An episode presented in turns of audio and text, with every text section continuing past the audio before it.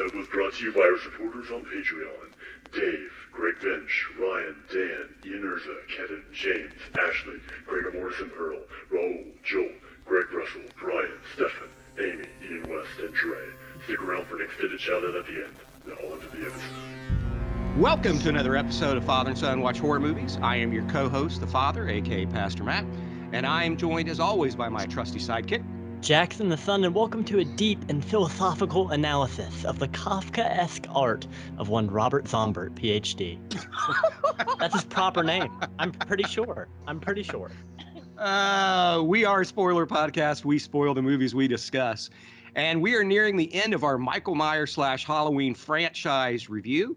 And for this episode, oh boy, we are covering Rob Zombie's Halloween 1 and 2. And to cover this double bill, we called in not one, but two guests. First, returning to the podcast, the always awesome Barely Ashley. How are you, Ashley? I'm doing good. I'm glad to be here. Absolutely. And for the first time, the horror movie fanboy himself, Mr. Scott. How are you, sir? Hey, doing great, guys. Thanks for having me on. Real excited.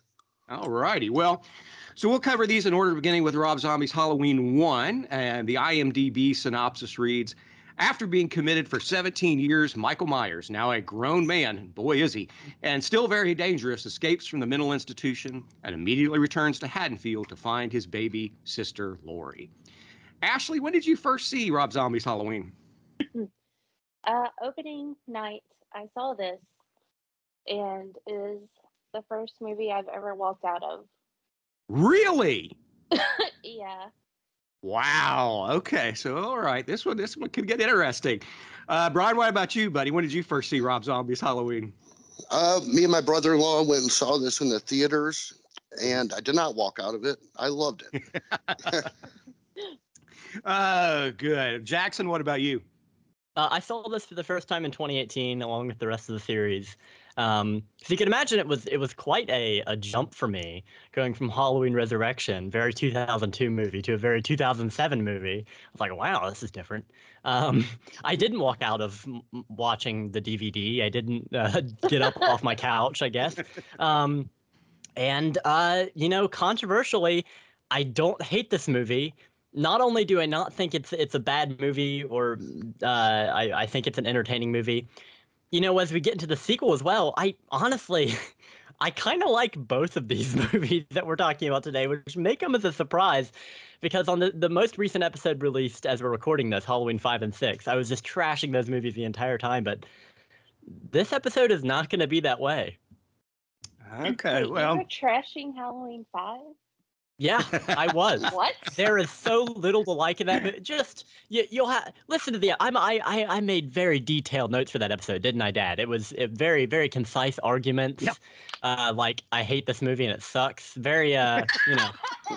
so just listen to the episode. I say it's so much better there. oh man, it or listen to it today. yeah, I I saw this like uh, Ashley, like uh, Brian. I saw this in theaters Yep. opening night. I was tempted to walk out. Um, I was like angry. I was like getting very angry with Rob Zombie. And, and Ashley, you're not alone. Greg Mortis said he almost walked out as well um, because Yep. of what uh, what they did to uh, Michael. So let's jump into it. You got the plot, a screenplay written by Rob Zombie. It focuses not on Laurie so much, but on Michael. Um, Zombie has said he didn't buy the boogeyman thing in the John Carpenter classic.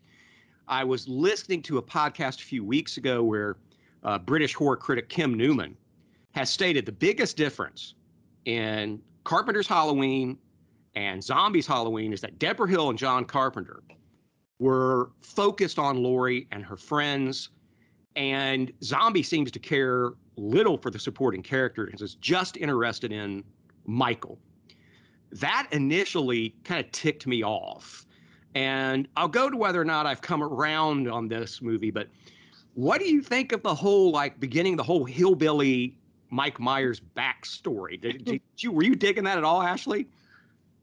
Um, no, not in any way, and I still have not come around to that. By the way, Okay. I've been able to finish the movie now, and I've seen it several times. But this opening scene to me is so contrived; it makes me cringe. Like it does not feel authentic. It just feels like, ugh. I Yeah. cannot stand it. Well, and you know, Gilman Joel hates this movie too, and that's one of the reasons he does not like. Um, and first of all, let's let's talk about this for a second. I mean, Rob Zombie always has these has these like hillbilly characters. The guy's from Boston. Yeah. Uh, First of all, I am from the South, Yeah. and like, what are you trying to say, sir? Yeah, but um, that Yeah, anything no. south of uh, New York City is the Texas Chainsaw Massacre, is was what he seems to be saying. But I, I guess so. yeah, I don't know. But uh, Brian, I'm guessing you dug this. Yeah, well, first of all, like my name says, I'm a fanboy. So I fanboy over everything Rob Zombie makes. So Gotcha. I was ready for this type of opening. You know, he has these type of characters in all his movies, and I enjoyed it. I liked Okay. William Forsythe's character. He was about the most despicable person I've ever seen on screen. Yep. And uh, it just it set the mood for me that it was a Rob Zombie movie. It is a Rob Zombie movie. Jackson, I guess you're with Brian on this. Am I right? Uh, y- sort of. Um, you know, actually, I love Rob Zombie. Okay, we've seen him live in concert. Uh, he's have. very much. I mean, his music and his movies are very much alike. He has a consistent theme. He's very consistent. Um, but um, you know, it, it it had to grow on me. The beginning is really rough. I mean, it is definitely a Rob Zombie screenplay. We have the the chicken abortion line, and Yeah. just and and it just Michael's home life is just very Rob Zombie. I mean, and and I don't know. Is he trying to say something? Did he grow up like this? Is this all he knows? Because it just it, it is it's a little much. Um, Well, when I- I, have I- heard him interviewed, I mean, he grew up in the suburbs. He had a Huffy bike, you know, and, and all that other Mhm. kind of stuff. I now he grew up pretty much middle class Boston suburbs. I, but I've- he fell in I've love with the Texas that Chainsaw Massacre. Yeah, and that's informed everything throughout his entire career. Is Texas Chainsaw? He's been trying. He's been chasing that that white whale his entire career. Um, but uh, but I also hear that his parents were circus performers, so that makes a lot of sense if you think about Rob Zombie. Um, but Wow. uh, but yeah, the, the opening is. I feel two ways about it because I, I like the, the the Michael Myers boogeyman thing. I like that um you know he had a normal family, a normal upbringing. Nothing inspired him to kill. He just started killing, um, and that he's just pure evil. But I also I'm I you know like a lot of people I'm I'm obsessed with like true crime stuff, and I love like why serial killers are the way they are. So I don't know. If if it wasn't Michael Myers, I would really, really, really enjoy the first act. Since it's Michael Myers, I feel very conflicted about it. But overall, I think it's. I, I still think that it's a it's a relatively strong opening, and it differentiates itself, right? It, it doesn't just feel like the like the same movie because we have 40 minutes of new stuff that that is not remaking the original. It's it's 40 minutes of new material, basically uh, fan fiction, Halloween fan fiction for the first act. So, um, you know, I, I, I like it. I don't know. It feels different. And and uh, I know I've been talking about talking for a while here, but I got one more thing to say. Um, we had we were building up towards this obsession with Michael Myers for a very long time. I mean, even since Halloween 2, Michael Myers was becoming more and more the star of the franchise, and it was less about uh, Laurie and more about Michael. And we see, like with Halloween Resurrection, they're inside the Myers house and trying to figure out, you know, what made Myers Myers, you know, that kind of thing. So that seed had been there growing for a while. This is just the just the the fruits of that of Michael Myers being such a, a cultural icon. We want to know what makes him tick, but it, it does go a little bit far. It's it's it's like it Does it, I don't really explain it though? I mean, yeah, I mean, his you know his mom's boyfriend is a perverted butthole, and Yeah. you know, but he's torturing animals. They don't really explain that. And then expl- somebody explain this to me. Here's another thing that I couldn't stand. I, I knew, yeah, I learned uh, learned later that Rob Zombie said that the boogeyman thing he just he didn't buy it, and so he wanted to make Michael this unstoppable force. So, you know, Michael gets shipped into the asylum where he has spent all these years. He grows into a seven foot WWE monster because apparently at Smith's Grove Sanitarium, there's a CrossFit program. They feed you nothing but protein shakes and creatine. I mean, what in the world? Who gets that big sitting in a cell? This doesn't make sense. And somebody explain this to me. Nope. I cannot explain that to you because if that guy came into your institution and you realized how much of a threat he was, are you really going to let him go to the weight room every day? I don't think so.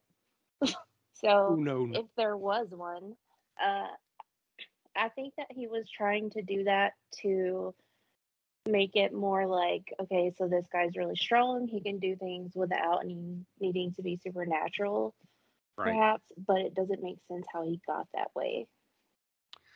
I can't figure it out. So, uh, Brian Jackson, can you give it your best stab? No pun intended. Well- what do you What do you think?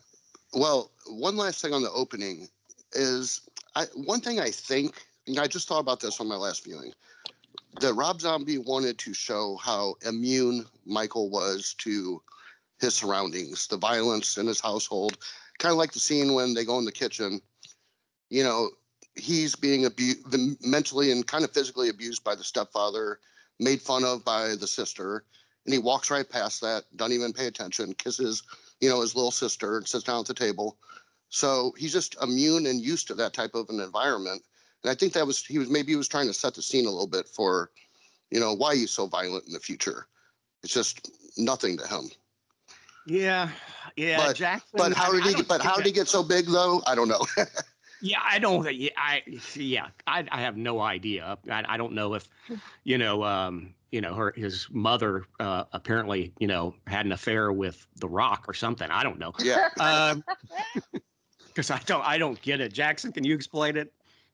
Uh, my only theory is that maybe paper, the paper mache he was using had creatine in it. I don't know. It's uh, you know, it's something. Uh, I I can just it, it is really funny though to imagine for 15 years Michael Myers just doing push-ups in his cell. That's very funny. um, yeah, but and his his hair goes from blonde. I mean, I know that kid like kids, their hair gets darker as they age. Uh, like my hair was was much more like much redder when I was a baby, but when he was like 12 years old, his hair was completely blonde, and then 15 years later, it's it's super dark brown. It's like he doesn't even look like the same guy at all. It is a really odd choice to be like, so we got this kind of normal looking kid, and then he's gonna turn into into what's his name, Tyler Mane. This is Yeah. gigantic. This is this big dude. But um, yeah, it's it's an odd choice. I don't know, but I- um, I, I don't hate it. I like I like Michael's look in this movie. He is he's really scary, and and even though he doesn't look like the everyman boogeyman, you know, from the first one where he just kind of looked like like Nick Castle just kind of looks like everybody else. So he Right. he blends in better when he doesn't have the mask on. I guess people bump into him and don't think anything of it. But um, it, it, I like it. It's scary, and and he has to be that big to fight Ken Foree, right? I mean, you can't have a little wimp fighting Ken Foree and win. That would Heck, that just wouldn't be no. believable. Ken Foree got a nice punch in on him too, and it didn't phase Michael. Yeah, so that, that that just tells you. I mean, Yeah. uh, Ken Foree didn't do paper mache, so well, I, I obviously will. something to it. I will say this. I mean, I do like the actor, the the young man who plays the young Michael Myers. hmm I do like him. He is he sells creepy. I mean, did anybody else disagree? Or no, I thought he did. He was doing a great. Good job. Did you like him, Jackson? Yeah, I, I I do like young Michael. Um, there are some parts I don't like. Uh, I don't like his little run, like when he escapes the principal's office and the Halloween theme is playing and he's doing his little waddle. I think it's it's kind of awkward. Um, but he does. His eyes are there is emotion and fury behind his eyes, definitely. Um, and my favorite my favorite part of the performance from him is when he he uh, slits his his stepdad's throat and he's just staring at him with the blank, you know, the the black eyes uh, Yeah. look. But so I think he does it. He does a decent job. Um, and uh, yeah, he he just like young Michael from the first movie. He he very much blends in with the rest of the kids. He looks very much like a kid from 2007. But again, then there's that problem. He turns into Tyler Mane. So where is Yeah. that coming from? It, it is an odd casting. But overall, I will say before we move into it, just a fantastic cast. Rob Zombie knows how to cast a movie. He does have interesting casting choices in both this one and in the second one, right? I mean, we get a lot of what I would say are kind of like B movie, you know. And, and, and hey, look, I mean, he's he resurrected, you know, Sid Haig's career. So God bless him for that. you know, the late Sid Haig and and some other folks. So yeah, he does. He yeah, the cast. We'll we'll, we'll break down the cast, but the supporting cast. I'm not talking about the teens or Michael or Sheri Zombie, who you know has to be in everything for some reason. You know, Mhm. um, but yeah, I, I I always like the supporting cast in this one and in two. You know, I like it both. So, but look, I, you know, I'm not gonna hate all over this movie. I just think it's weird that Rob Zombie's like, look, Michael Myers and John Carpenter and Debra Hill's film doesn't make any sense to me. So I'm going to replace it with this other thing that doesn't make sense to anyone. Right. So I I- was just like, that, this made no sense. I So- feel the same way. That's like I cannot understand the defense of this because if you're trying to make sense of it anyway, it's kind of boring to me. It's like, oh, a kid grows up in an abusive family and his stepdad yells at him and he like has this mother who's a stripper, like, oh, he's a serial mm-hmm. killer. That is so boring. Like of that is just the trope of like, yeah, of course that person will be messed up. So if that's what he's going for, I find that boring. Yeah. Yeah, I I'm kind of over all that as as as well. Now, Jackson, I will agree with you. I do like Michael's look when we get to it, when he gets the mask and everything. But um, I don't know. I just I I uh, the reason I love John Carpenter's Halloween is what he and Debra Hill did was they really focused on Laurie and the friends, and we get to hang out with them for a Mhm. while. And that creates the suspense right? Because we get to know them we get to like them. So when michael goes after them you know there's real suspense there. And we're we care for those characters and we don't want michael to get them. Here i just don't like let's just go ahead and talk about the teens. I mean you got scout taylor compton as laurie you got danielle harris as annie I, you know, and I love Danielle Harris as an actress, and I love, you know, Scout Taylor Compton as well. I think they're both very good actors. I don't think their characters are written very well. I don't find them that likable. Am I missing something here? I mean, No, Brian, I me. do I do agree with that. That is probably the one downfall of the movie is they they're when they talk walking down the sidewalk it's kind of cheesy Mhm. and yeah they're not really likable characters. I do agree with that. But just like Rob Zombie does, he like you said, he likes to focus on the villains. Look Yeah. at like Devil's Rejects, Thousand Corpses. You know, he makes them the star of the movie. So I, I'm not surprised he went that route with it on this movie. That's true. Jackson, what about you? What do you think? How do you think the teens were written? Uh, I don't I don't mind them honestly. I don't think and and I I love the the um the the teens and and the original Halloween. Uh, I mean Laurie is is well written, but I honestly you know you talk about like Linda or Annie, they're not really given that much to do in the original, so I don't think it's that far off. They are definitely ditzier in this movie, uh, Yeah. a little bit more energetic, and but you know I I kind of like Laurie in this movie, not in, maybe not in the second one, but in this movie I I don't mind her and her relationship with the Strode family. Um, I I think that I think it's kind of sweet. Um, I don't know. I, I I obviously she doesn't hold a candle to, to Jamie Lee Curtis, but um, I don't I don't mind that as much. And yeah, they're not the main characters. I mean, we don't meet Laurie for a while. I mean, technically we do with Angel, but uh, we Mhm. we don't really meet Laurie until a good chunk into the movie because she's not the main character. Right. Uh, my, this is very much a Michael movie. So, you know, I, I think that's interesting. I think that if they had tried to do a straight remake where it's just the same beats, it, it would have been even more boring. It would have been less well received. Um, so yeah, I, I don't know. I don't I don't mind it as much. And and Danielle Harris as Annie, honestly, I think she was better in Halloween Four than she is here. But um, I, I don't know. It's, it's nice that that that zombie wanted her back in the franchise, right? Because she wanted to be in, in Halloween Six, and they didn't want to pay her. they were like, "Nah, Right. she's she's still a minor, and we'll have to work around that. That's too much work, you know. So we'll just recast." Um, but it, so it's it's nice that that that zombie wanted her back in the franchise, and I think she does she does an okay job. But really, you know, her dad, we can talk about him later. He's he's the the standout for me in of the Brackett family. Okay. All right. Fair enough. But I, th- I think, I mean, Ashley, correct me if I'm wrong here. I really don't think that Rob Zombie knows how to write dialogue for teenage girls, whereas Debra Hill did. Does that make sense? I don't think I'm just gonna be honest. I don't think he knows how to write dialogue at all. Because when the movie does not have dialogue in it, I actually kind of like it. Yeah. But when people start speaking, I'm like, oh yeah, no, my brain cells are dead. Hmm, interesting. Well, and I, let's get your take. I I don't want to nitpick this movie to death. There are parts of it I really do like, um, like the kills, which we'll get to in a minute, some other things. But the one thing that really bothered me, and I'm a fan of this actor, so I'm not sure why it rubbed me the wrong way. I don't like Malcolm McDowell as Dr. Loomis, and maybe I'm unfairly comparing him to Donald Pleasence. Um, but I, I just, I, you know, of course, in the second one he's just a scumbag, but I just don't like him as Loomis. That's what I was about to say. Could it be the way they wrote his character? Because I found him to be very unlikable in Yep. this movie. And I was just wondering if it was just his him as a person or as an actor, or if it's what they wrote in for him. Because I do not like that direction that they went for Loomis in this at all. Yeah. So- What? Yeah, Brian, tell me, tell me where I'm wrong. Where eh, are are we wrong here? I mean, did you like Michael McDowell's as Loomis? I- I did.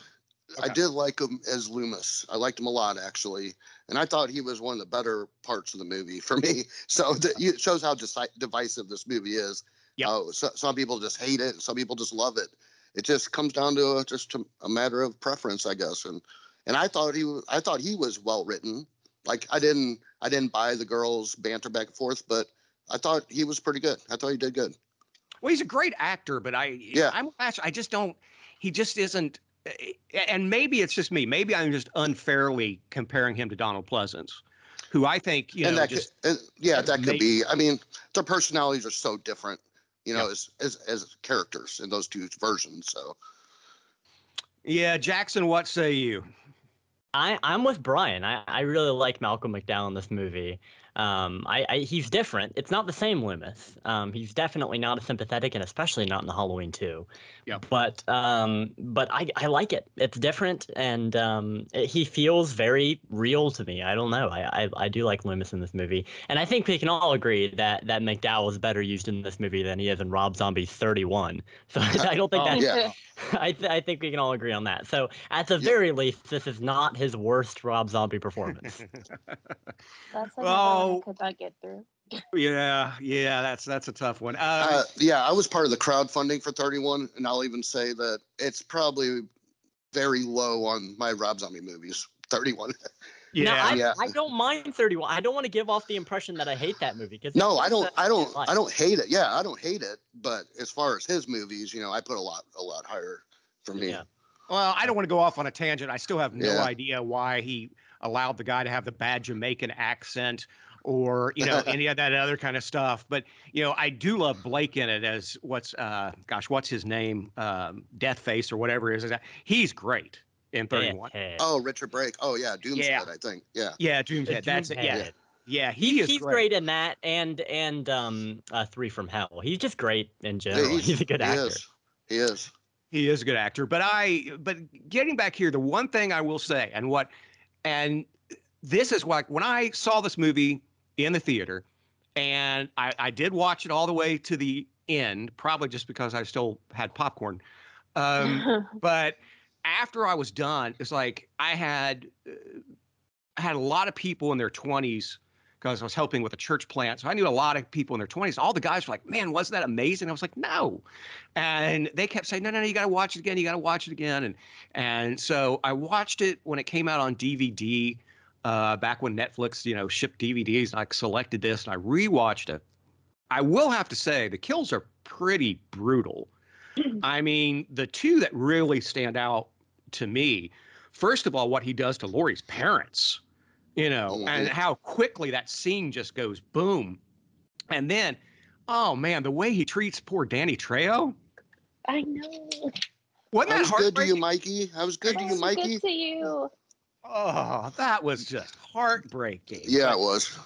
Oh man, Jackson, what what say you about all that? I, I love the kills in this movie, and that's that's something consistently with Rob Zombie that I like. I mean, he's brutal, and that's that's that's that's him. Um, and it's it's definitely not as um, um, tasteful, maybe, as the first Halloween. Yeah. Uh, Ebert is is uh, still, I'm sure, rolling in his grave. Um, but uh, it's yeah, it's it's excessive. It's very gory. It's very grindhouse. Um, but but yeah, I love the kills, and especially especially in Halloween 2, which I, I can't differentiate bet- between the two. Like it's hard for me to just talk about this movie and then separate it from the other. But um, it, it, it goes really really far and it's really really gory and mean. But I kind of like that because after watching so many Halloween movies where it's like either the, the kill is off screen screen or it's really tame or it's something we've seen before. Mhm. You know, seeing Michael and even when he's recreating kills from the first movie that we've seen before, he does it with more finesse in this movie. He's definitely a little more into it. Um, which I think you can just say about Michael in general in the in the Rob Zombie movies. He's definitely more passionate than than the Michael in, in the original series. But um, but yeah, I, I love the kills um, and and all the violence and, and Physicality. And and yes, that that the the Strode family, the way they're dispatched, just Oh, woof. It, it feels very real and very very yeah very quick not dr- dramatized a lot it just like kind of just shows you and it, it's very frank Yeah, yeah. I and the other thing, you know, and we, we can talk about this if you guys have another kill that you think stood out or anything that you like, just throw it out there because you know that to me was I I do remember being in the theater, and so or maybe it was when I was watching the DV, I can't remember, but when he dispatches of Danny Trejo, I mean, I was just like, oh wow, you know, he's going there. I will give him that um, because you're we're we're led to believe that Michael's going to let him live, right? He's going to be the one Yeah. person he allows to live because that's his one buddy. But nope, nope, nope, nope, nope. Uh, Brian, did you have any other kills that stood out to you in Halloween that you liked? Uh, I'm gonna agree with you on the first one. Uh, the parents, of Dee Wallace and uh, the dad, when Mm-hmm. uh, when he yanks him in the house and slams the door and it's silent, then it takes you into action in there, and it's intense. I love that scene. So good. Yeah, Ashley, what about you? Is that anything redeeming about this film for you at all? Was the, the kills or anything were they okay? I do like that part. So, uh, like I said, if they're not talking, Right. I liked it. so oh, are great. I love the brutality that he brings to these films, and I, I don't know. I like the my favorite kill is like the beginning when he's not yet this hmm seven foot monster beast, but right. where he like slits his stepdad's throat. Yeah. Because I'm just like, finally, someone shut that man up. you know that does remind me. Actually, I take that back. My favorite kill is the bully in the woods because that was brutal. That was so Oh. Yeah. violent, and uh, that was a good one. Yeah. Yeah, yeah. Jackson, what about you? Do you have any other ones that stand out to you? Yeah, I you know honestly I think that that might be my favorite too. I love the the Spy Kids kid getting beat with the- with the Yeah, with yeah. the branch in the woods. Also, uh, Meghan Trainor's husband. So that's that's fun, I guess. Um, Hmm. getting beat with a branch, and it's so brutal. I mean, you're, you're just the kid's begging for his life, and even even though he was a real jerk earlier, um, you're like, geez, Michael, you know, lay off. Yeah.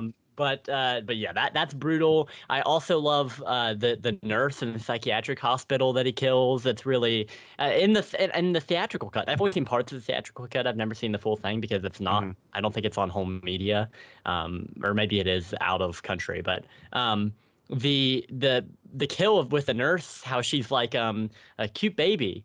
Couldn't be related to you. Apparently, that line isn't in the theatrical cut. She just says "cute baby," and then Michael just kills her for no reason. and then Rob Zombie was like, that doesn't make enough sense. You know, he can't just kill her for no reason. She has to say that he did that the baby can't be related to him. So that's another another instance of Rob being like, we need to explain this more. I don't think the audience will get it.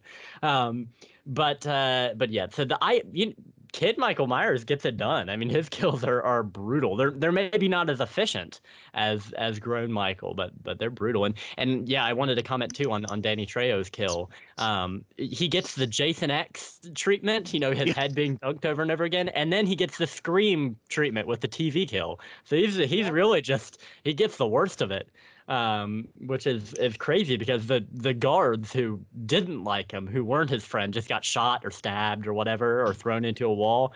The Mhm. Danny Trejo, his the only friend for de- for a decade, just gets the most brutal treatment, which is just and that that's when you know that that Rob isn't trying to explain away Michael's action actions. He's not trying to have us sympathize with him. He's just showing it how it is. You know, he's not like this is a good character and you should feel bad for Michael. He's like Michael is a is a killing machine and th- these may be the reasons that he is that way, but don't sympathize with him. So that kind of saves it a little bit. If if if he had let Mhm. Danny Trejo live and we'd been like, oh, Michael's, you know, he's a sweet kind of guy. He's just killing people who deserve it. Then it would have been, you know, it's just Friday Mhm. the Thirteenth. Well, I That's a good think though, yeah, you know, to Ashley's point, Ashley, I want to ask you this: see if you're the last time Jackson and I spoke to uh, Gilman Joel, or time before last, off Mhm. off air, we were talking. Remember this, Jackson? We were talking about Rob Zombie's movies, and Joel is not a fan, but for the same reason, some of the things you're saying, Ashley, he says it's not that he thinks Rob Zombie is a bad director. He thinks he's a bad writer. And he wants, he said, if Rob Zombie really wanted to do a good movie, in his opinion, he'd have somebody, he'd, he'd shoot someone else's script. Is that, Yes. is that, you, you agree with that, Ashley? That's yes, that's totally how I feel about it. Because I do not believe that he can write dialogue at all. And I would love to see him recognize that maybe he should I don't know, outsource Bring in a- that bring in a- Yeah. Bring in a hired gun to write the script. yeah, because it it could be something really really great. Mm-hmm. And Yeah, 'cause like I, Visually, I can't say anything about it. I, I, I think this movie looks good.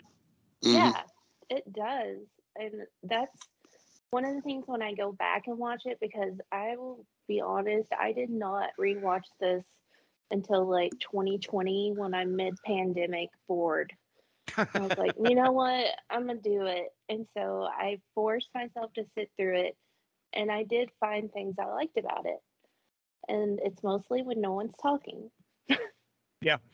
I, I don't, the- I don't know, guys. I, I think we should be a little bit more specific. Let's not just say Rob Zombie outsourced your screenplays because knowing him, he'll just get Sheri Moon to write it. I was thinking that too. I Oh, was like, no. no, let's partner with someone who's well known for just like some solid screenwriting. Yeah, Yeah. like Justin Beam's buddies who wrote A Quiet Place and Haunt, you know, maybe Oh, those yeah. guys, somebody like that to write, you know, write for him. But uh, the one thing I will say, like I said, I don't, I don't hate this movie, and I really, really, really like Brad Dourif as Sheriff Brackett. Yes. Yes. I like Brad Dourif in everything, but I really like him here. I So, love so- him. oh, I love him in everything. Jackson, what say you about that? Oh, I, I love Brad Dourif. Um, and I was like, if, if anybody's going to replace Charles Cyphers, I, I feel it should be Billy Bibbit. Um, it's like nobody else, nobody else could could replace him. Uh, and I think he's great. And I mean, in this movie and in Halloween too, he just gives it his all. Um, and I think he understood what this movie was, but he still he still tried. Um, so yeah, I, I like Brad Dourif. I love uh, Sheriff Brackett, and um, yeah, it's it's I don't know, it's he's good in everything, but it- but especially this, he just resonates with me. I don't know, he's he's an actual character this time around. He's not just Sheriff Brackett, you know, he's Sheriff Brackett, you know. Yeah. Uh, anyways, yeah, he's great. And he About doesn't- him though, like he ruined my childhood because he was the voice of Chucky.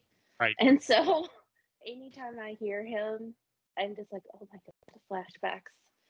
Because I remember like laying down, like I used to lay down in my mom's room on the weekends I was at her house, and Mhm. she would have Monster Vision on, Yep. and they had Chucky Part Three coming out, and this was like the early '90s, and that is still in my head, like how badly that scared me, just the commercial. Wow. And so Yeah. like Brad Dourif just has like this visceral reaction out of me no matter what he's doing because of that. Yeah, and he's not. I, I will give Zombie this much credit because Brad Dourif can get in that mode, like in Body Bags or Body Parts, whatever it's called, it, where he's kind of chewing the scenery a little bit, but he's not doing that here. I mean, he just delivers a solid performance, I think. I do too. I really liked his performance. Yeah. Especially in two, which we'll talk about. Yeah. So, I, all right. What what else do we want to talk about here? Um, what other notes do you possibly have, Jackson? I, I know that you you're championing this movie. So, what else do you want to talk about before we move on to part two? Uh, can we talk about maybe the soundtrack? I don't think we've we've Sure. touched on that uh, a lot. Sure. I, I, li- it- I do like the soundtrack. I think it's a weird needle drop for the Halloween theme the first time we hear it, right? Where it's just him kind of running away from the principal's office. It's kind of an odd Mhm. needle drop.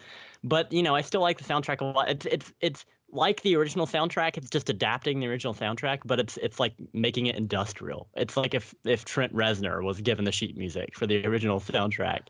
Um, but I, I like it a lot and and there's there's guitar, it's it's industrial, it's bombastic. I think it works a lot better than the the Halloween Six soundtrack, which had this little, you know, lame little electric guitar picking ding dong dong ding dong dong ding dong ding dong. Yeah. It's definitely more effective than that. Um, yes. And it's just just the ambience of it. And when when zombie uses music and when he doesn't, when it's silent, you know something's about to go down. And when the music is loud, you know that something's going down. So um, he, you know, being a musician himself, he, he knows how to use that effectively. I think. Odd choice of Love Hurts. I think we can all agree on that. Um, odd choice of that. And uh, Love Hurts in this and uh, Halloween too. Um, I don't know why he thought he needed to call back to that, but um, but yeah, so that's a really odd scene, and that's definitely the the low point of, of the first act for me is when Michael is sitting sitting and skulking after killing his family, and Sheri Moon is stripping in an extended montage. Uh, I'm not really sure. Rob Mhm. Zombie was like, "Oh, by the way, my wife is hot. Let's look at her for a while uh, while I play Nazareth." It's an odd choice, but anyways, um, yeah. On that song. there, But right before that, when they have Kiss Gods of Thunder opening up, Yes. I, I loved that song to open Yeah. up. It just really set the tone of, I guess, the 70s, you know? Yep. So Yeah, and it's not a Rob Zombie film without a bunch of songs from the '70s, right? That's what he Yep. loves to do. definitely. Yeah. All right. So what what else do we want to talk about here, Brian? Do you have anything else uh, with Rob Zombie's Halloween that you want to discuss? Uh, not really. I mean, there's so much I like about this movie. I mean, can we, are we, if we're done, can we talk about the ending scene? Or are we gonna- sure can. Yeah. No, we can. Uh, um, unless Ashley, do you have anything you want to bring up before we talk about the ending? no, I'm good. Okay. So yeah, go for it, Brian. Let's talk about the ending. I just like the final scene when she's sitting on top of him and fires the gun because I think Rob Zombie wasn't planning on a part two. So that was supposed to end Michael right there. And how he survived that headshot by a whatever it was, 38, I'll never understand because, you know, in part two, it doesn't really look like his head's deformed at all. But I thought it was a great ending. And then the music kicks in and goes to the credits. And I thought it was a great ending. Yeah, it, yeah, he wasn't planning on doing a part two, um, and he did not want to do a part two. No. Not just because of he didn't want there to be a part two, it was because he couldn't stand dealing with the Weinsteins. Yep. You know, and they kept tinkering with it and everything, and you know they finally kind of you know tempted him back. I don't with a larger paycheck or something, but you know he after you know Halloween two, we, we'll talk about that here in a minute. He basically said he'd never make a studio film again if that was what the experience was like, because he just he despised the Weinsteins a long time before we all knew well enough to despise them with him. Yeah, they actually wanted to do a Halloween 3D to follow up Halloween 2, and Yep. Rob Zombie cut that down Oh. real. God. No. Uh, but the good thing about that one, Ashley, was that he was not going to write it. Todd Farmer wrote the script for that one. So okay. uh, okay. yeah, You know, maybe what rubbed Rob the wrong way a little bit was I maybe I'm not correct on this, but I think his original idea was two movies. The first movie to completely be about young Michael, the second movie to be all about you know kind of the second half of this first movie would be the second movie. I, I think that's right, Brian. I think I, read I- in Taking Shape that that's what he wanted. Yeah. Yeah, the, again, the Weinsteins cut him down on that. Yeah, they said nobody wants. To, we got to see Michael in the mask. We can't see two hours of just a young Michael. Nobody wants to see that. So yeah, they shut that down quickly. So that maybe that rubbed him the wrong way right off the bat. You know, I Yeah. don't know. I Yeah, 'cause I don't think he's done a studio, imagine so- yeah. two hours of the child Michael backstory. Yeah, that probably was the right call to do what they're doing did in this movie for sure. yes. Yeah, yeah. I, kind of have to. I hate to say this to agree with the Weinsteins, but on anything. I but- know, right? Okay. yeah but i think they got that right so yeah well oh well what what else do we want to talk? i agree with you eh, now i agree with you brian i do like the ending scene i there Yeah. like anything like anytime michael's on the prowl there's killing going on or stuff fighting going on stuff like that i'm with ashley i think he does it very well um i enjoy that you know my, my like i said my two biggest problems with this film are just one I, I you know i understand what jackson said about going a different direction and i don't yeah i don't need to, it to be remade. It just it to me was more of a leap of logic than believing in the boogeyman. Th- that's one, and that's what really made me angry. Is that you turn Michael Myers from the boogeyman into this, you know, psycho who grew up in with, you know, white trash, you know. Yeah. And I just that made me mad. And then the second thing, I'm with Ashley. I hate the dialogue in this movie. Um, you know, some actors do pull it off because they're just really good actors, like you know Brad Dourif. But I, I, I don't like the writing. I do like the kills. I do like the score and the soundtrack. I do think it looks good. So I will give it all of that. So, you know, and I did enjoy rewatching some of it anyway the other day. So, all right, Jackson, anything else you want to do before we rate this sucker and move on to Halloween 2? Uh, just just to respond to a couple things that, that you guys were talking about earlier. 1st Mhm. of all, if Rob Zombie had made a Kid Michael movie, I would hate that. That that's that's self indulgent right there. Yeah. Um, I mean, and and I just know that the last shot of the movie would be Michael, and then the the Halloween theme fades in, and he puts on the mask, and then to, it Yep. goes to black. Directed by Rob Zombie. That would have been terrible. so I'm glad they didn't do that um but uh but yeah so th- you know i don't know. Maybe that maybe that honestly would have helped. I don't know if they made that kid michael movie and then he had just remade halloween. Maybe that the the halloween remake would feel less like a music video montage like this movie does. Um but uh, i don't know. Anyways so yeah i'm glad they didn't go that direction. For once the weinsteins were right. Um, and i was watching a uh the joe rogan with with um uh rob zombie on it which what a pairing. Joe rogan and rob zombie. Yeah. holy crap. Yeah, Wow. Um, more drugs in that room than any other room in the world. um, but uh, but anyways, um, and uh, I'm sure that I didn't watch the full thing, but I'm sure they talk about chimps and DMT and aliens and stuff, and that's great. But anyways, um, I was watching a clip from that, and Rob was talking about producers and about the Weinstein's and about the studio notes, and he says, you know, the Weinstein's were were right when they would say that uh, this this doesn't work or this needs to be cut or you know whatever but the reasons that they thought that and the solutions they had to replace that were totally wrong. Yeah. so their notes he would st- read their notes. He would get he would you know submit the dailies whatever. He would read their notes and they would be like this beat isn't working. And be like yeah okay i can see that. And then they'd be like replace it with this. And he'd be like no i'm not going to do that. Yeah. so it- it's it just yeah it just it just goes to show you just let your you know maybe not with rob zombie but in general let your filmmakers do whatever they want um, because uh, it'll usually be a more interesting movie than whatever producer made uh, um, audience tested product they want to turn out um, but anyways yeah before we move on to, to the ratings I, I do have i just want to say it's not better than the original in any way. Like there is no way that this Mhm. is better than the original, even though it looks it looks good. Um, the music is good. None of that is better than the original. It's just, I just love it because it's like a grindhouse near parody version of the original. It's just the most 2007 Rob Zombie version of Halloween you could imagine, and I love it for that. I don't know. It's just very entertaining. It it definitely feels sort of like a parody uh, like a dark comedy, and I like that. I don't know. It's it's just, and the people that that wanted to walk out or that Yeah. still hate it to this day, I just don't think they're watching it right. I, I'm I'm gonna I'm gonna say that right now. I'm gonna make that bold uh, statement. You're not watching the movie right. Um, but uh, but yeah, I don't know. It's fun. It's fun. It's Rob Zombie's Halloween. It's fun, guys. Just good movie. All right, then what what what would you rate it, son? Go ahead and you go first. What what are you going to rate this thing? I'm gonna give it a seven out of ten. I'm gonna go with that. Uh, I think a, I think it's a good movie. Well, I think it's a fun movie. Um, let me rephrase that. In no world would I say this is a good, a genuinely good movie. I would never recommend this to a, to a person getting into horror. I'm like, hey, maybe you should check out Rob Zombie. That that'll Yeah. that'll that'll be a nice gateway movie. Um, because I'll probably be put on a watch list. So report me or something. I don't know. Yeah. Um, but yeah, seven out of ten. It's a very entertaining movie. Uh, I have seen some fan edits of this, which which actually make it even better, and maybe the theatrical version would be better as well because it's, shorter. Um, but as is, I mean, the, the Michael is is is really scary. Like this is the Michael I would least like to meet in real life. I mean, I think you know, the first Michael from the first movie pretty scary. Michael from the second movie pretty scary.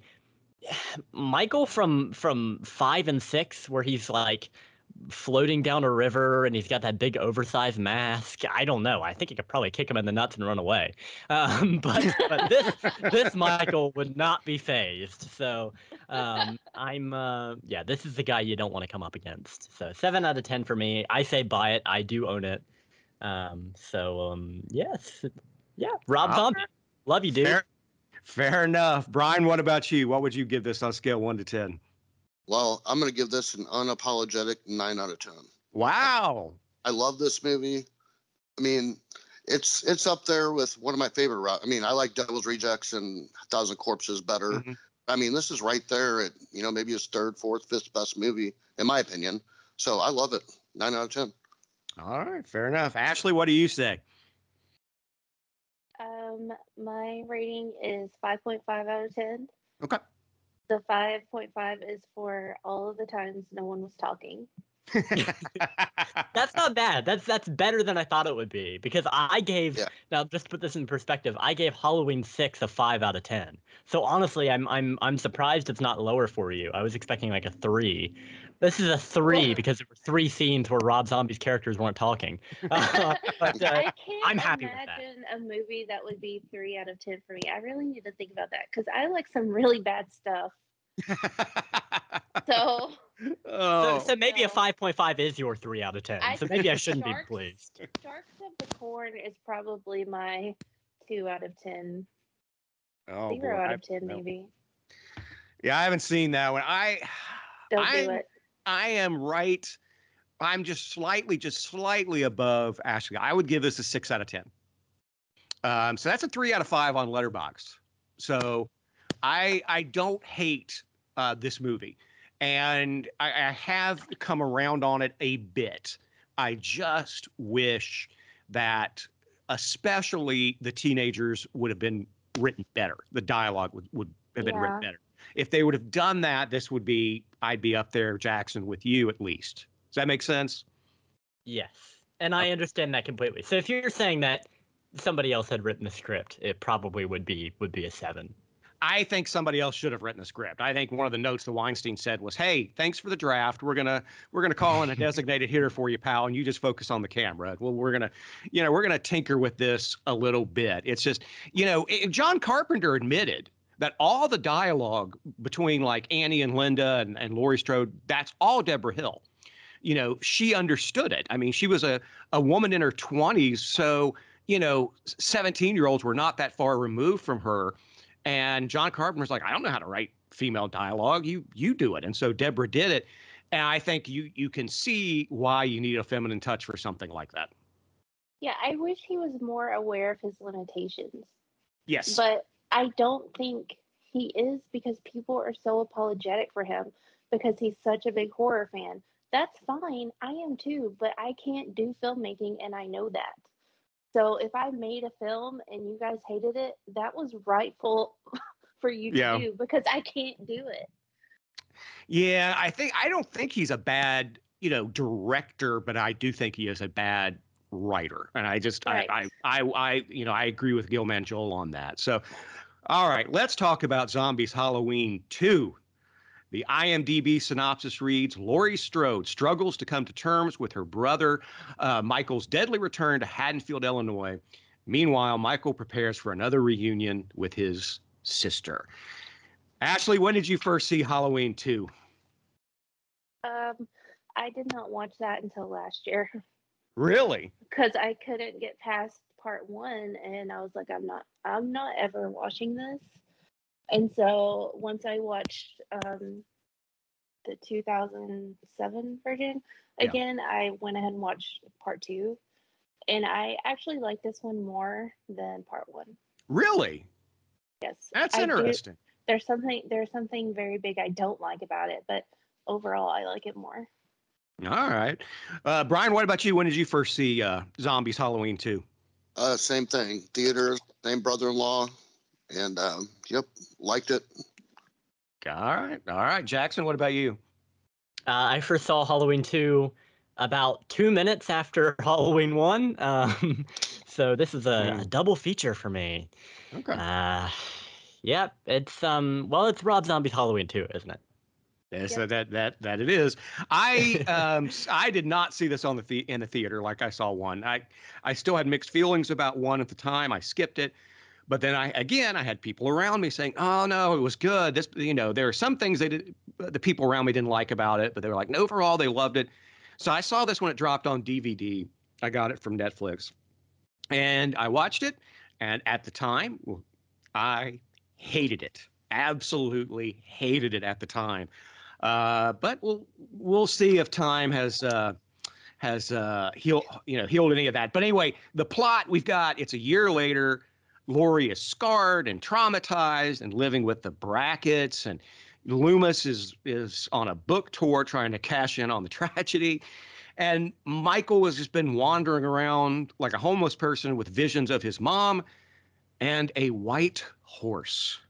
Yes. Okay, uh, Michael's return. Um, uh, Ashley, what? Where's he been for? What's he been doing for a year? Ecstasy. I don't know. I, I don't know Uh, where he's been or what he's doing. He's just been wandering around. I mean, That's I, he must have been like some homeless nomad, just Yeah. wandering around. Like, what do I do? Because I can't kill until another Halloween rolls around. So he's just like letting his hair grow. He's got a really nice beard going on yeah. and like hallucinating. Maybe he's really hungry. He's like hasn't had enough to eat and he's having visions of some weird white horse and his mother. Which is Well- only in this movie because it's the only way Rob could get his wife in it. Yeah. That is the Oh. only reason that's in this movie. Uh, Brian, what say you? And can you tell? Can you explain to me the White Horse, man? No, but I mean, I kind of can Okay. because I mean, kind of like the first movie, Rob wants to focus on Michael. Right. Now he wants to go inside the head of Michael and give him motivation to, you know, carry out what he wants to do, get to Laurie, I guess. So it's more of a visual inside his mind type of thing. Did it work? May, probably not very well. But I do agree with the point of I remember specifically in the theater when we watched it, and my brother-in-law looked over. He's like, kind of like you said, well, they, he found a way to get Sheri in there for sure. You know, Yeah. so it kind of was unnecessary, but you know, I don't know. Uh, More of a visual inside his mind type of thing. Yeah, I don't know. Jackson, what do you think? I have no idea about the white horse thing. It's he's trying to make it a, a motif. He's like, no, this is good. This is this is deep. You you guys don't get it. Uh, because Laurie's talking to to uh, Margot Kidder, and she's like, "What do you see?" She's like, "A white horse," you know. Uh, I don't get it, but it, it it's you know it's whatever. Right? He has to have Sheri in there. She's his lucky charm, I guess. This movie didn't turn out great, so I don't know how lucky she is. Uh, But now listen, I don't want to make it sound like I hate this movie again, because so the first time I watched it, I did hate this movie. In my Halloween ranked list on Letterboxd, uh, there are 11 Halloween movies in this list uh, because Halloween Kills wasn't out yet, obviously. And Halloween 2 is number 10 out of 11. So it was it was down there, even below The Curse of Michael Myers. Resurrection was actually my least favorite of my first watch. But um, you know, this time around, didn't absolutely hate it. I enjoyed myself a little bit. There were parts I liked, um, and uh, and yeah, even no matter how hard Rob Zombie tried to make me hate this movie, and he's trying, um, I I still enjoyed it. It just you know he didn't want to make this movie originally. It really seems like Rob just wanted to make Lords of Salem instead of Halloween 2 because he's, he's putting in that those dream sequences and trying to make Halloween more cerebral while keeping it brutal and gritty shot the thing on on 60 millimeter, I think, to make it look like kind of home movie ish. Um, and it, it does feel it feels brutal. It feels gory. The problem is that the editing, the story, the the narrative structure, and the acting, is like. I, I really don't like Laurie in this movie. It's it's it's just like yes, she's been through some crap, but so is Annie, you know. And there's even Yeah. that point in the movie where she's like, "You think you're the only person whose life Right. fell apart because of Michael?" Um, it's just it's a lot. Um, I don't know. It, and- But I will counter that with Annie is not Michael's sister. yeah, yeah, uh, it's true. But I, I don't, guys, I don't know. I mean, look, I, I will, I will tell you, I, I don't think this is garbage like some people uh, do. I do like that we have Brad Dourif back. I think he's great. I do like Danielle Harris in this.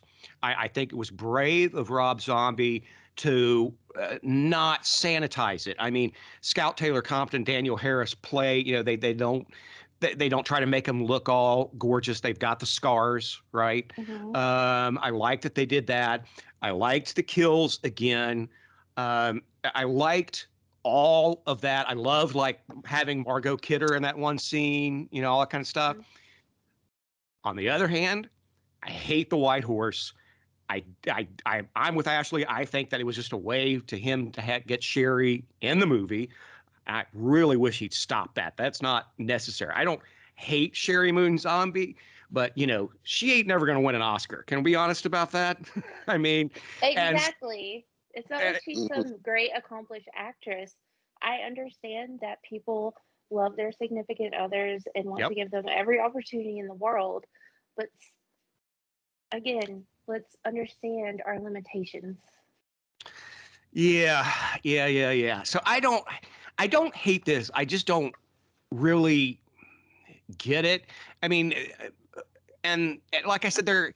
You know, of course, you know we've got to go back to a strip club because it's Rob Zombie, right? I mean, all this other kind of stuff that's just like it's just completely unnecessary. And can we just be frank? That uh, you know, the opening scene when those EMTs are driving Michael's corpse. Oh my god. That's the most disgusting conversation, perhaps, in the history of film. Yeah, yeah. That I was, wrote that. I was like, once again, why? Yeah, yeah. Well, Richard Brake was good in the scene though, still. But Yeah, he's a good actor, but even, even though he talks about uh, doing some gross stuff to corpses, which is yes. really weird. Yes. Oh, oh my It was just gosh. gross. That was Other fun. than that, though, I really like. I prefer the opening scene to this to the first movie. I Okay. love the opening scene to this. The Octavia Spencer kill is Oh, just yeah. totally like brutal, and just was like, yes, this is okay. Let's do this. It got me pumped up. Yeah, I mean, I liked that, and I love her and, and everything. I think she's kind of wasted here because she's a great actress, but I know. I- I- you know, she's just kind of thrown in there for a few minutes. But I, you know, part of the problem I had with it, even rewatching it, was because so much of this turns out to be just one of Laurie's nightmares. We're never really sure what's going on. That kind of right. bugged me. But apparently, Brian, that doesn't bother you, buddy. No, no. Okay. You know me. Okay. Fair. I fair was enough. kept wondering that. I was like, what part is really happening and what part is in her mind? Right. And I honestly identify with Laurie more in this one than the first one because it's like when I went through like certain life traumas, I did turn to like punk rock and like alternative edgy lifestyle to deal with those things. So I totally get that. And the therapy scenes and all of that stuff is pretty like spot on. So uh, maybe it's because I just identify more with her. I like this one more. Mhm. But um yeah, fir- I don't even know where I was going with this, but Well, I, I, I you, you just because you prefer this one to the first one, and I get that. And yeah, there there Yeah. are scenes here that I do think are strong scenes. I like the scene with Laurie and, and Margot Kidder, her you know her counselor and all that kind of stuff. That did ring true, you know, to me. Um, but you know, I don't know, Jackson. It just doesn't. The thing doesn't hang together for me. So tell me where I'm wrong. Uh, y- I don't think you're totally wrong. It, de- it definitely does not work as a cohesive movie. Um, and that I, you know, I, I didn't really like that. You never know what's happening, what's real, and what's not. Yeah. Um, you know, that's it was frustrating for me in this movie. Not always. I like trippy movies sometimes. Um, uh, like Italian movies, you know, you're never really sure what's happening, what's in the movie, what's real, what's what's what's happening in your living room. Maybe is there somebody with black gloves in your living room? Uh, I don't know. It- I like that, but in this movie, it doesn't doesn't work quite as well. And yeah, Octavia Spencer just being stabbed like 20 times. That, that's an interesting use of that actor. Um, but uh, it's it's I don't know if it's worse than uh, her and, and Spider-Man One, where she's the person that Tobey Maguire submits his name to wrestle to, and that's her entire role. Um, but Sam Raimi was like, she's a great actress. We'll have her for three lines. Um, but uh, but yeah, so I, I do like that sequence. I do like that sequence with her running from Michael and the with the and there's the axe and the pit of bodies, which I'm not really Mhm. quite sure that's that's something that you'll just find anywhere. I Dad, I don't think you're gonna see that at SOMC. No. But uh, um Yeah. uh but uh yeah, so I, I don't know. I, I I like this movie. I I enjoy it. Well, I enjoy the movie. I I'm entertained by it. I need to. I keep catching myself. I can't because I'm I'm a serious film critic. You understand? I can't I can't just be going around saying I like Rob Zombie's Halloween 2. I am entertained by Rob Zombie's Halloween 2. Don't never mind the fact that that um I've got some real cheesy movies in my top 15. Okay, but this is this this is is low class grindhouse trash. Um, but Yeah, I'm not. I'm that- not. You know, I'm not being judgmental. I mean, I own. I own a Nail Gun Massacre on Blu-ray for goodness Yes, sakes. you I do. can. I can. I can judge no one. Um, but it, it just doesn't. I don't know. It's just uh, the whole Michael wandering. You know, just like a homeless person for a year, and you know, and you know, not just the white horse and Sheri Moon popping up and all the stuff in his head. I just thought was completely unnecessary. I don't like the teen- teenagers in this at all. I will say I do like Danielle Harris in this, mm-hmm. and I I found her kill to be just heartbreaking, like Danny Trejo's in the first one. Um, you know, and bless her heart, poor Danielle Harris to get you know to be stripped naked and covered in all that goo. You know, for an entire night shoot. You know, she's a she's a trooper. You know, you couldn't talk me into doing that but it just doesn't hang it together. So Brian, where am I wrong, man? I mean, it just I don't know. Well, I what I like about this movie now, I do agree. What was he doing for a year? Yeah. But uh, I do like his travels. I like all the shots of you know distant in a field. He's walking through the field. I do like when he encounters the you know like the farmers or whatever in their Yeah. truck and try to beat him up. That was awesome. And I actually did like the uh, the um, strip club scene because Mhm. Jeff Daniels, I think's his name, maybe. I like when he confronts him out back by the dumpster, and you know he thinks he's the tough guy. Oh, he gives Yeah. about what does he give him? 18 warnings to walk away. You know, you can tell, you can tell he doesn't want to fight him, but he does. But I don't know. I, I like his journey in the movie, but where was he for a year? I don't know. After being shot, Yeah, Mhm. you know, that's just that's somehow that's just retcon somehow. I don't I don't know. I don't know how, but okay. So Ashley, you like this movie better than the first one, and I I agree with you that with Laurie, it's a little easier to forgive going through what she's gone through, but the people she's hanging out with, I couldn't stand. They're horrible. And let me say that just because I like this one better does not mean I like it Okay. much better. Okay. Um, uh, I'm not going to be like a fan all of a sudden. So I would like to throw that out there. But yeah, I did not like those people. I hated that entire sequence where they're like hanging out um, and then they go to that big party, Yeah. which was also just ugh. And like Yeah. everyone's doing drugs in the van scene. And I just, no, I could have done without that. Yeah, yeah. Jackson, can you defend it? Uh, no. Uh, it's a Rob Zombie movie, isn't it? Nope. Yeah, I will That's- say, you know, uh, this is, you know, again, a great cast. I mean, we, we've already talked about Margot Kidder, but Caroline Williams from Texas Chainsaw Massacre 2 is, is in a short short Right. appearance Yep. here.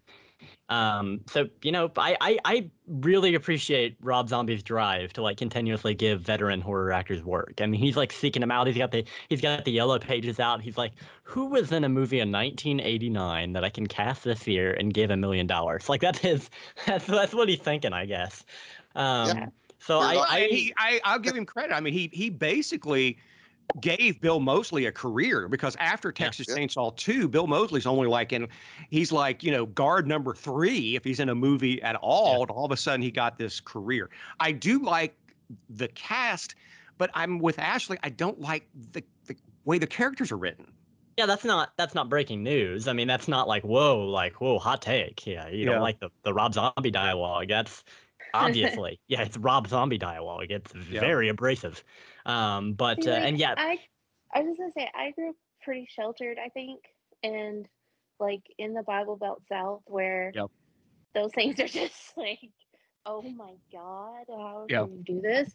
So I've the I've- I have other friends that maybe have been more worldly than I was, and I was just like, do people like really like dance around on stage topless at things, or do people really speak this way to their children over breakfast? I Um, I I tell you, man, because you know I'm right there. I'm you know I'm in Appalachia. I mean, I can take a rock and hit Kentucky. You know, um, oh yeah, and it's those kind of people are few and far between. And by the way, because I, you know, Jackson, you were talking about true crime. You know, I I've done criminal defense. I worked on a death penalty case, and I had to go to a strip club to interview an ex-wife. And let me tell you, in a town like Haddonfield, the strip club I had to go to was in Indiana to interview some people. Let me tell you, they don't look like that. um, no, I, uh, uh, I feel Yeah, so bad that had to do that. Yeah, it was pretty disgusting. But anyway, it's yeah, it's I I I just oh man, I don't know. I don't know. Brian, uh, come on, show me defend it. Go right ahead. You just you like Well, it? Go for I it. like it. It had it had a good at- atmosphere. Okay. Jack lanterns everywhere. I think uh, compared to the 1st Mhm. one, he probably put a jack lantern in the background of every scene of this movie, and I did like that aspect of it. Always reminding you it is Halloween night, and um, I don't know. I'm just kind of drawing a blank here. That's okay. Well, well, let's talk about the kills. How do you think the kills compare with part one? Do you like and do you have a favorite kill here? Um, I think it's still those two farmer guys out there Mhm. in the Uh, wilderness or in the cornfield. I really like that scene because, you know, they think they have the better of them, you know. And and the girl they're with says like, "What are you gonna do? Just leave him here?" Because they basically a normal person they would have beat him to death. He probably would have died there because they're hitting with crowbars in the head and everything. So when he attacks them, and kind of like Danny Trejo was saying earlier, that girl was actually kind of trying to help him, but he ended up killing her anyway. So that was probably Yeah. my favorite kill right offhand. But yeah, I think that one. But are you with me? I mean, Annie's broke my heart. Oh, oh, as far as emotion goes, yeah, definitely, definitely. There was a lot of shaky cam in that kill scene. Yeah. Which Yeah. a little bit of a downfall with Rob Zombie's kill scene sometimes with me. I do I don't mind shaky cam, but that kill right there had a lot of shaky cam back and forth. And it was cutting back and if I remember right, it was cutting back and forth to like Laurie and then her, then Laurie, then her, something like that. Yeah. Yes, it did. It wasn't Yeah. a lot of on-screen kill there, but that that was a brutal mess. I mean, there's blood sealing the floor after that one, and Well, yeah, she's naked on the floor, and I mean, it's just oh. And that ah. sheriff Brackett comes in and hold, and man, that is just that's heartbreaking too. I mean, Yeah. to find your daughter after the first attack, and then you feel like you didn't protect her. I mean, it happened again. Yeah. On Halloween the next year. I mean, that it was tragic. It really was. Yeah, Ashley, what did you think of the kills? Um, yeah, I think that's what redeemed this for me, and I liked better. I feel it was more brutal, uh, because that white horse thing could have been a Oh boy, yeah. firm no, no, no, no. But like the brutality and the gore in this one is really good, and like you said, the way he filmed it, it's kind of like very like uh grindhousey Mhm. looking feel, and I like that too. Um, but the kill with Octavia Spencer, I just love that. That is Yeah. my favorite one. She's walking in, she's just like walking towards Laurie with this like blank look on her face, bleeding out of her mouth, Yeah. like trying to scream but can't. And then he goes in for it. It's, I just love that. Jackson, what do you think of the kills in this? And do you have a favorite? Yeah, I, I think the kills are strong. I mean, it's again, it's brutal, and that that kill of Octavia Spencer is is a lot. It's it's very, it's very a lot. Um, but uh, but my my favorite, honestly, would probably be the those um uh ambulance driver guy like Richard Brake. You know, Yeah. when he gets his head sawed off after the car crash. You know, the cow, Oh, cow. yes. Um, Yeah. but he gets his head really sawed off with broken. It, it serves him right too, you know, because he was possibly going to engage in perv, yeah. necrophilia. Yeah. So uh, nice to see that. Uh, I guess Michael was unintentionally uh, uh, doing a justice killing there, but you know, um, yeah, I, I liked that. Uh, you know, the kills are strong in both these movies. I think they're they're brutal. They're very satisfying. There's a lot of shaking cam. I did notice that as well, and the editing is just awful sometimes. I mean, yeah, I don't think we need to be in the middle of a kill then cut to other characters. What are you doing? Why Why are we doing that? Just just show us the whole kill and then cut to them. You know, whatever. Um, it's, it's an odd choice here. I think the editing is is one of the weakest parts of both of these movies. It's just Yeah. lots can be trimmed uh, and lots can be rearranged. It's it's very very odd. But um, yeah. So Richard Brake's my favorite kill. I do like the violence in this. I do like that there is a lot of practical looking stuff in this. I mean. Rob Zombie is best when he's practical. He does rely, I think, a little too much, and even his best movies, like in Devil's Rejects, and and and Three from Hell most recently, there's still that CG blood spray. It just doesn't look right. But when he's practical, when he's got the budget to, to do it practical, I think it always looks good. Okay. Well, all right. So, Jackson, you came in hot here because you you know you sent me a message before we recorded saying that you might surprise me, and and you have. So, what is it? Tell me about this movie. What else do you want to talk about with Halloween 2 here that you you found so appealing? Well, it's just I don't know. It's it's it is it is inf- inferior to both the original Halloween 2 and Rob Zombie's first movie. It's you know it, it's overly stylized. It's definitely underwritten, but but I, I still mm-hmm.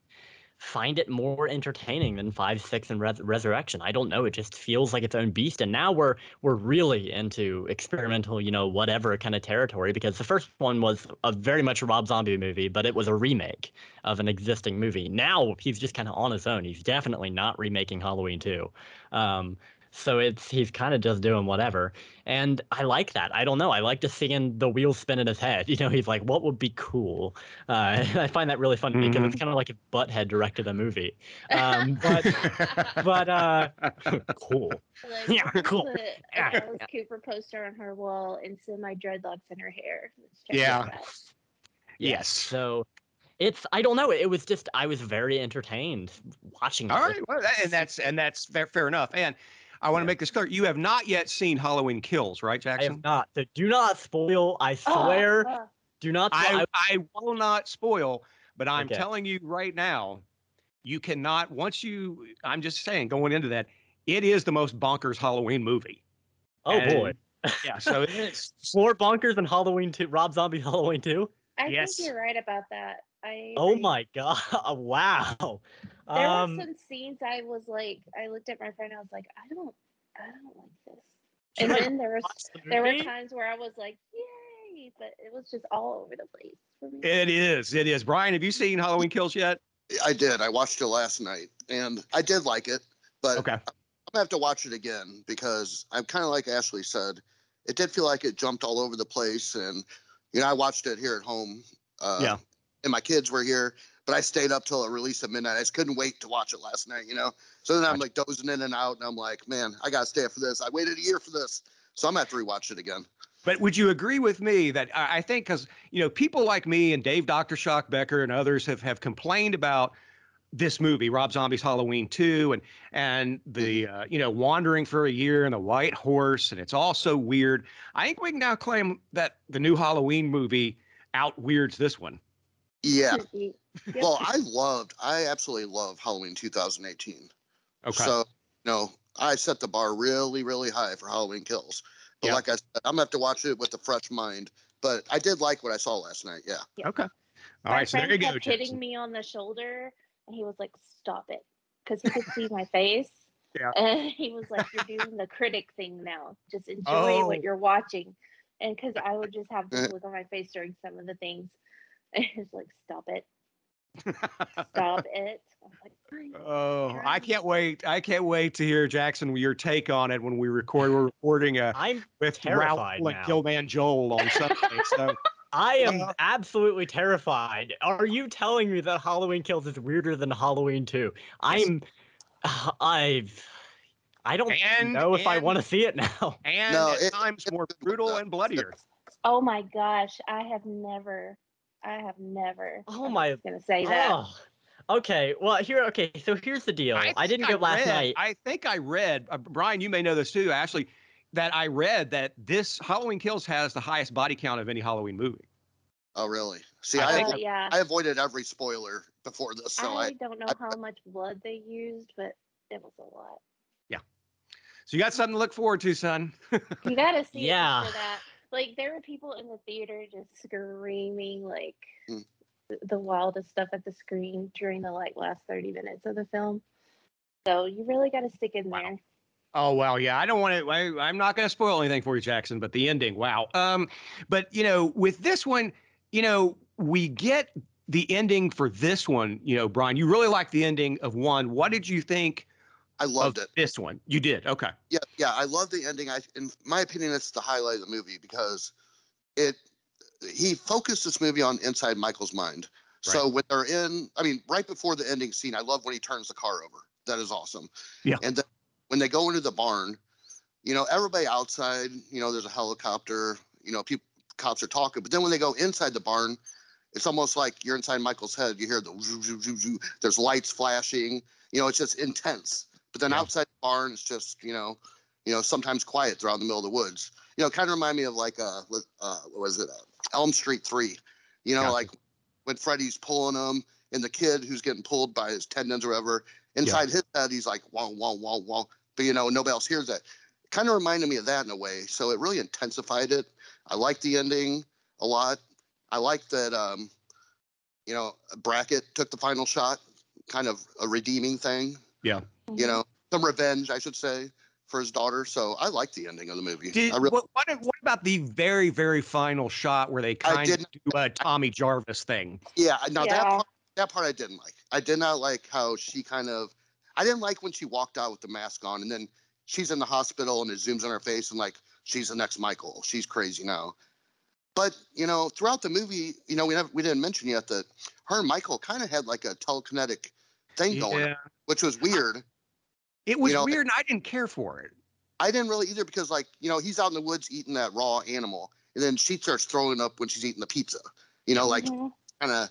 So that aspect, I think they went a little far with like the inside Michael's head thing, but Because I don't think that worked in Halloween Five. Why would you It- resurrect yeah. it again? I know that's I what I thought of it. know. That's exactly what I thought.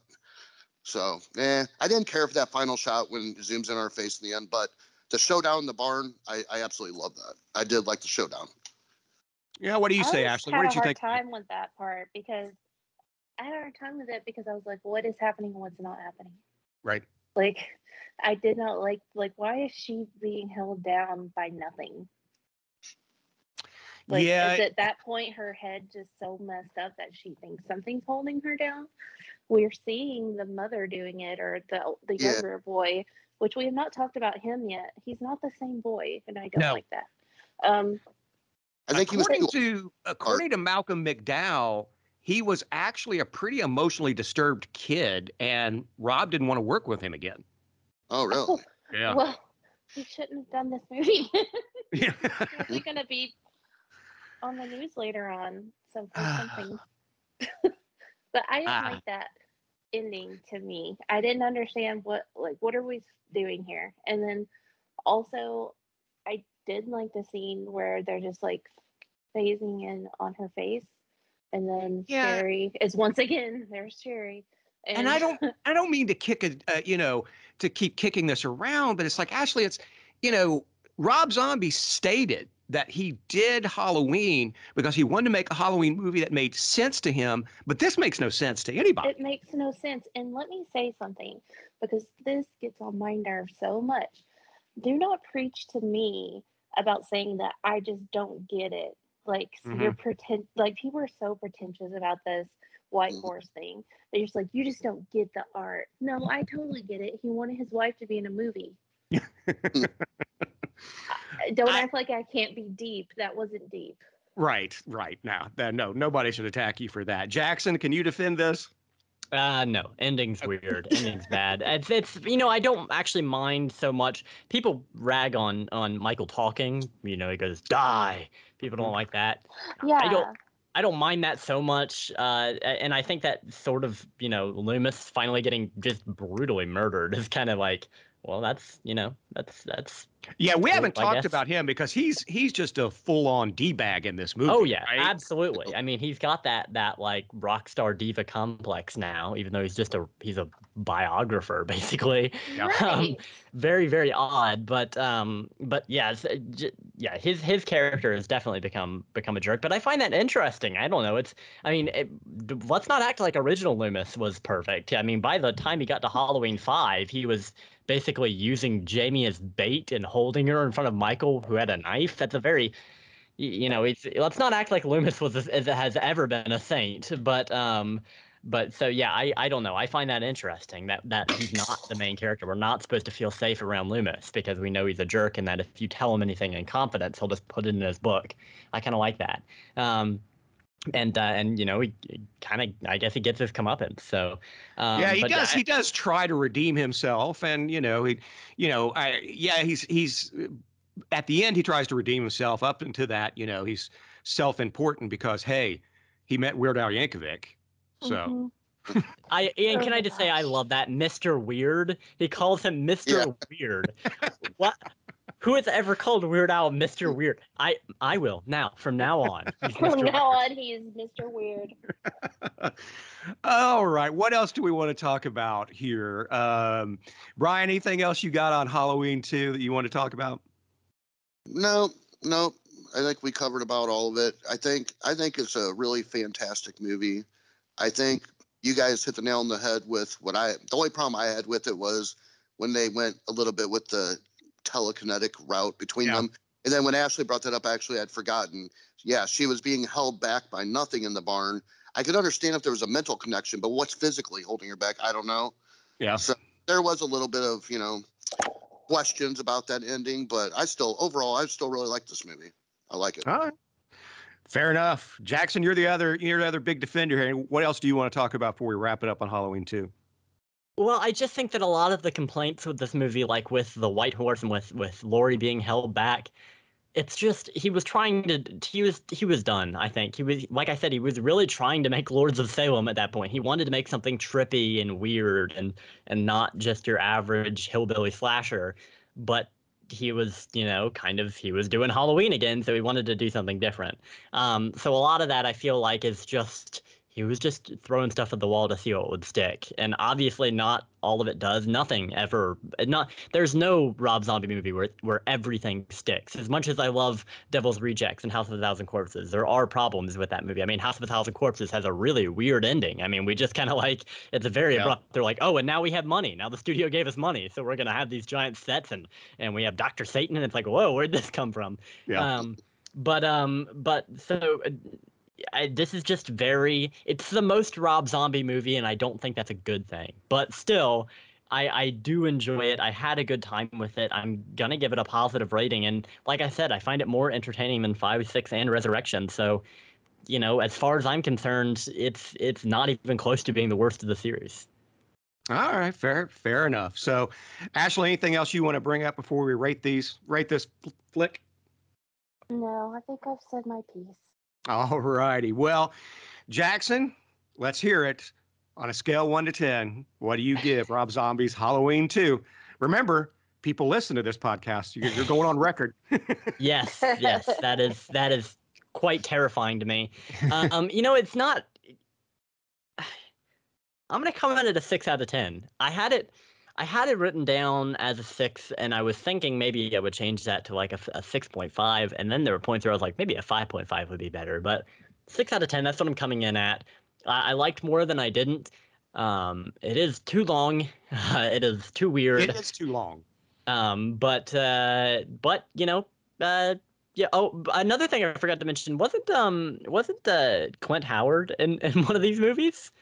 Wasn't he in the first one? Or he was in. Uh, he was the kind of the head of the hospital when Michael escaped. He's one that called Loomis said he got out. So he did. Okay.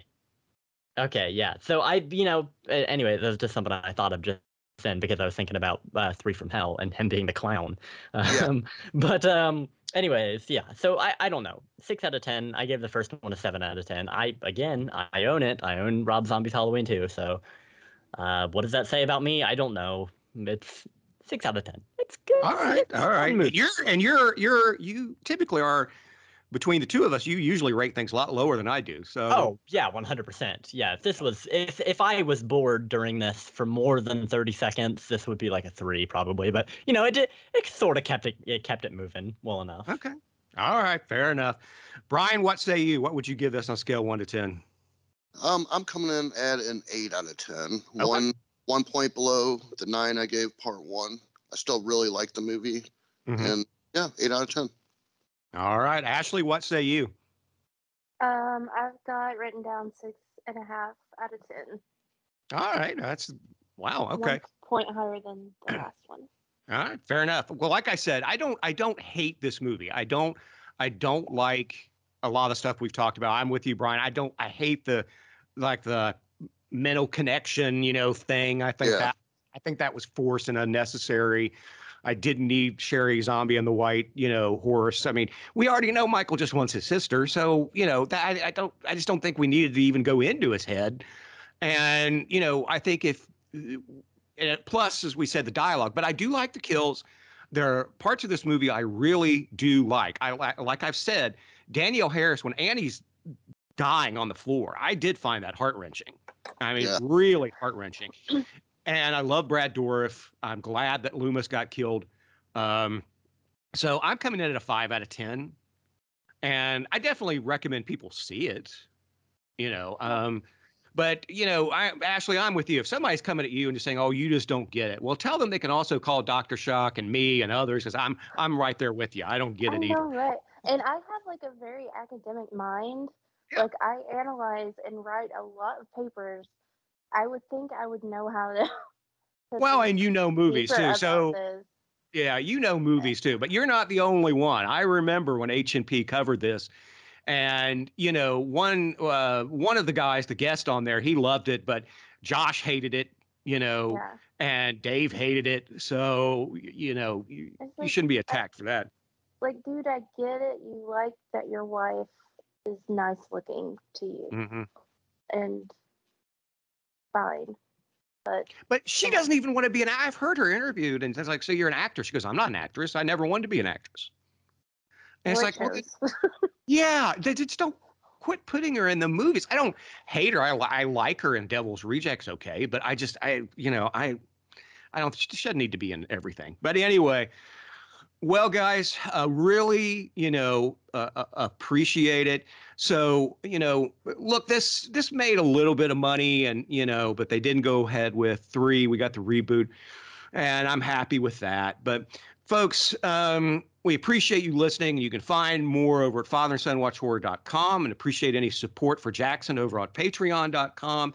You can become one for as little as $2.50 a month, where you can vote on our polls, the annual horror Oscars, be a guest. And we also have a Twitter at Father Son Horror, and we've discussed, and we have a closed Facebook group. And in a minute, we'll talk about who we've got coming on next. But uh, where can people find you? Ashley, where can people find you out on the interwebs? Uh, you can find me on Twitter and Instagram at Barely Ashley, and I just joined Brawl the Monster Slayer on his podcast as a co-host. So That's you can find me there, and that Twitter handle is at in the the number two monsters. Gotcha. Can't wait to listen to that. I've downloaded, but I haven't got to listen to it yet. I I subscribe to uh to Headlong into Monsters, which is and we had Raul on. He's a great guy. Um, Yes. Brian, what about you? Where can they find you, buddy? Up on Twitter, horror movie fanboy. Everybody knows me there, and um, always hanging out in the cool Facebook group, Father and Son, and uh, oh, Land of the Creeps Facebook group. Love hanging out in those two places. My two favorite podcasts, and that's my place where I like to chat with all you. It's awesome. That's awesome. So, uh, Jackson, what about you? And uh, tell people where they can find your personal stuff, and then uh, then you can tell people what we got coming up. Sure. Well, first of all, I want to say, Brian, I hope that being on the podcast hasn't ruined the illusion for you at all. Um, No, but, no. no, okay, well, that's good. I did want to say though, real fast, that um, I feel like this was a like a two two verse two debate on the Halloween movies, but I, I do. Yeah, that's exactly what it Uh, was. yeah, but I, I appreciate Matt and Ashley's opinion on it because there's a lot of horror movies I don't like too, and there's some I love, and that's what makes it fun talking about horror movies. Absolutely.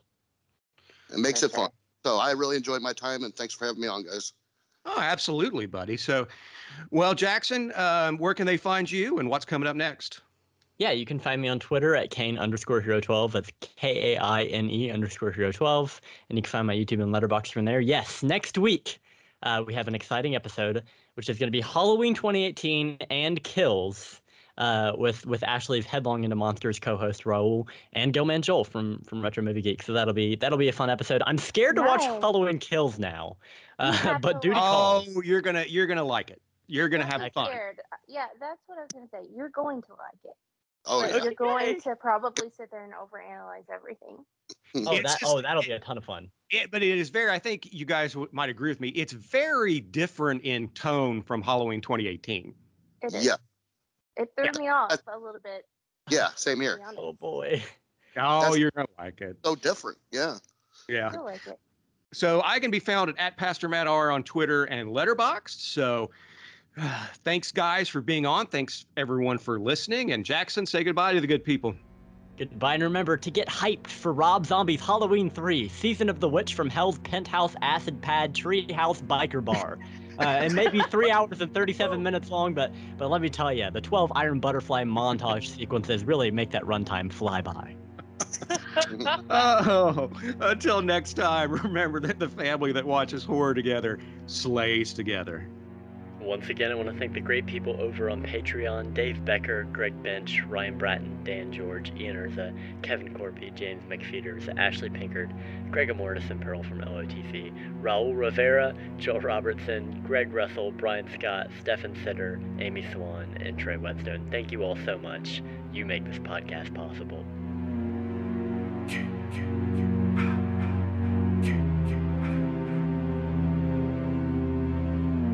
lifeless eyes, black eyes, like a doll's eye. But do it, baby! Do it, baby!